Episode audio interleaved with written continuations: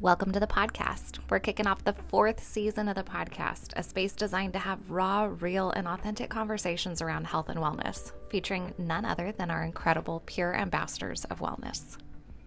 Hey Bulldogs, welcome back to the podcast. I'm Melissa Norris. I'm a health educator with the Student Health and Counseling Center, and I have with me our peer ambassadors of wellness who are here to speak about the topic of mental health today. Hi, I'm Evelyn. Hi, my name's Frank. Hi, I'm Matthew. So we're talking about mental health. That's a really big topic, but I feel like we can't really talk about mental health without kind of checking in, because as a college student, you guys have a lot on your plates. I, I doubt seriously the only thing you are juggling is your classes. So talk to me about what it's like to juggle everything as a college student and how that impacts your mental health. For me personally, it has been so, so, so stressful. Um, I think a lot of professors tend to forget that we have lives outside of school and that we're not only struggling with their class, but also other classes, home things, just life in general. So that's been really a struggle for me.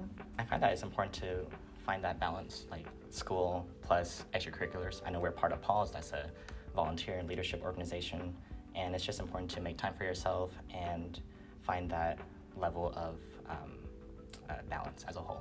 Talk to me about how you guys do that. How do you find that balance? Like, how do you and where do you fit in that time to prioritize your mental health? Honestly, for me, whenever and wherever I can. Um, when I go home, I honestly don't do anything for a while. I like to be lazy, lay in my bed, scroll on TikTok. So that's what I do.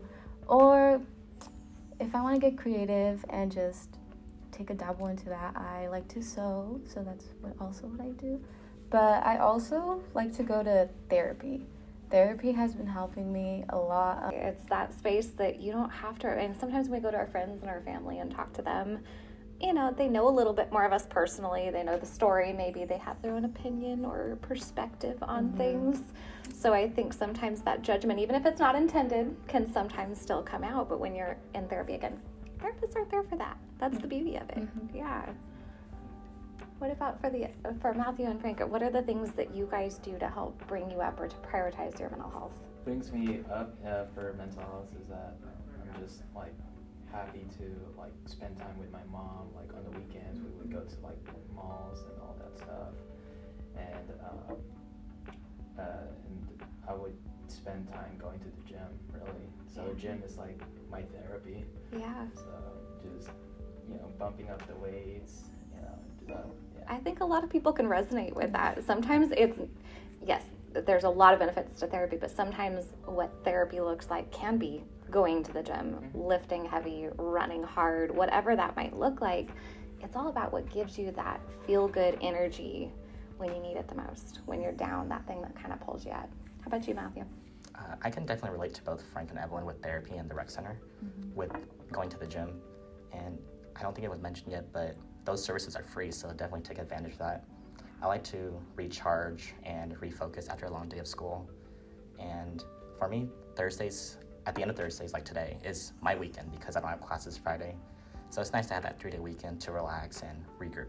Well, isn't it funny, too, that that can so often be our t- So we went and asked our followers on social media what they do to help bring themselves up when they're feeling down. So I we had some interesting responses. I think some of the commonalities we've already talked about with like friends and family and kind of that social space. I saw music play a really heavy impact on um, things that help to bring them up. Music an important part for you guys when it comes to bringing up your mental health? For sure. I like to listen to sad music. Even when I'm happy, I just need to feel all the feelings to get it all out of me, but I love to dance in my room with headphones on or like have a concert in my shower. I love it. Well, one of our followers agrees. So they said uh, they like to have a concert in their bathroom with their headphones on. I can almost picture that right now. How about you, Frank?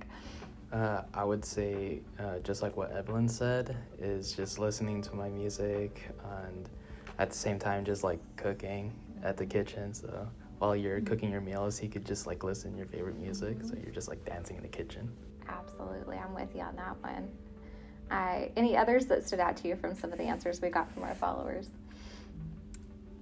Spending unnecessary money. I love to shop till I drop. If I'm feeling down, I want to make myself feel good. So I have to buy something that I absolutely love, especially clothes. I love clothes. So guilty of that. I've had the days where I have to take off work and just like, mm-hmm. I need a mental health day, and then I end up at the store shopping like crazy. So not that we're endorsing spending a lot of money unnecessarily, but you know, sometimes we just need that moment, right? I find the retail therapy a bit funny because, like, yes, it'll make the person feel good, but their debit card won't agree. Right. That's the downside of it. Just return it, right? Yeah. So I guess one of the things that we haven't necessarily talked about um, is that I think sometimes we have to kind of know, like, when, how do we know that we're in that space that um, our mental health might be struggling? So do you guys have certain tells that you kind of realize, I'm maybe not in a good space, that maybe I need to turn towards one of those things to help bring me up? Mm-hmm. I have two tells. Um, one of them is just like when I don't want to talk to my friends, I know I'm having a really bad time. They're usually the first ones that I go to to talk about stuff. But once I start shutting people out, that's when I know like I'm having a lot of trouble. Um, I also would say, um, this sounds a little silly, but if my room is messy, I can tell I'm having a bad day. So depending on how my room is, that's how I know like where my mental health is at. That's so true. I think sometimes our environment tells us a lot about what our mental state is like. What about you, Matthew? Sometimes I tend to get isolated if I'm feeling down or just want to be alone. Mm-hmm. But I know it's important to reach out to family, friends, or loved ones because they're there for support, and it's okay to be vulnerable. Mm-hmm. Uh, as for me personally, um, whenever I feel like my mental health is just going down, Um, that's when I decided to like isolate myself, and um, by that I would like isolate my myself from my friends, family, family members, and just uh, getting the time to just like spend some time alone. So yeah. Well, that's interesting because I think those very things that bring us up, our friends, our family, like you talked about your mom, those very same things sometimes are what we avoid when we need the help the most. And I think sometimes asking for help or making that reach out can be one of the hardest parts of trying to actually take the time for your mental health. Would you agree? Yes. Yes.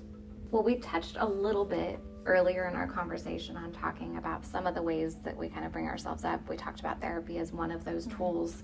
Um, and obviously, I, I think we'd be remiss without having at least a little bit of a dialogue about the fact that our Student Health and Counseling Center does have those services for our students, um, and that it's free. And let me tell you guys, that's a great thing, because once you graduate, it is no longer free, and it's a little bit harder to access. There's a lot of challenges that come with that in accessing therapy down the line. But here we are. Free, unlimited, individual, and we have group counseling services here within the Student Health and Counseling Center. And I was really excited because we asked our followers, like, did they know this? And usually one of our biggest challenges is that a lot of times students don't know that this is true. We had seventy percent who said they already knew that. And that, that made me feel really good. I think we've come a long way um, as a campus, as a society, in talking more about mental health. So the awareness being there really makes me happy to see. Um, But what would you guys say to students when it comes to our services in terms of encouraging them to access those services, or are there kind of little golden nuggets that we offer that you'd want to make sure your student, your fellow peers know about? I would say it's good to take advantage of those resources. It's free, it's accessible, because like you said, Melissa, it's not quite as accessible when you graduate, and it's really expensive too. So take advantage of it while you're here. I would say don't be afraid to u- utilize them. Um, no one's there to judge you. They're there to help you, so definitely go and try it out. Mm-hmm. Yeah, uh, and I highly encourage to those people who are not aware of our services is that um, it, like what Matthew and Evelyn said, um, everything is free. Oh, it's free, and I think the other thing too that we so often misplace or, or assume that therapy has to be for, I have to be in crisis to use it. You can use it for anything. I mean, truly, it is a tool for, I had a bad day, I got a, into a fight with my roommate, I um, am struggling in my classes and I don't know how to balance and juggle it all. It can be all of those things. I think in a lot of ways it can be a tool that stops you from getting to that place of crisis, that gives you the tools, the resources, the connections now, before you get to that unhealthy place. So uh, obviously I'm a, I'm a personal proponent for it, I'm a professional proponent for it, um, but again, it's here as a tool and a resource, and I hope our students will take advantage of that.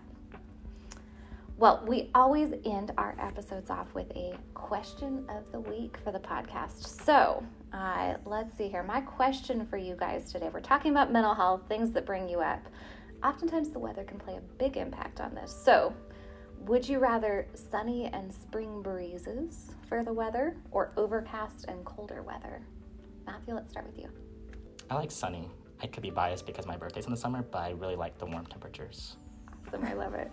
Um, I would also say sunny. I think I do get like a seasonal depression, so whenever it's gloomy, I'm gloomy. So I'd rather it be sunny and I just feel better about everything.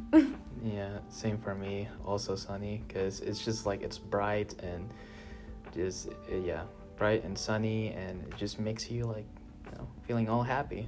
So, yeah. I'm going to be the oddball out because I would have said overcast and cold, because if I can bundle in blankets and sit on my couch and read a book, like, I'm happy. Um, but yes, sunny's also beautiful. Our weather's been gorgeous lately. So that kind of weather is coming up soon for you then. It is. I know. See, I'm going to be really happy coming up very soon. You're all going to be looking for the sun trying to find it, right? Yeah, I get so cold in the winter. I cannot handle it. This is why I have a blanket in my office. So if you get cold in the building, just let me know.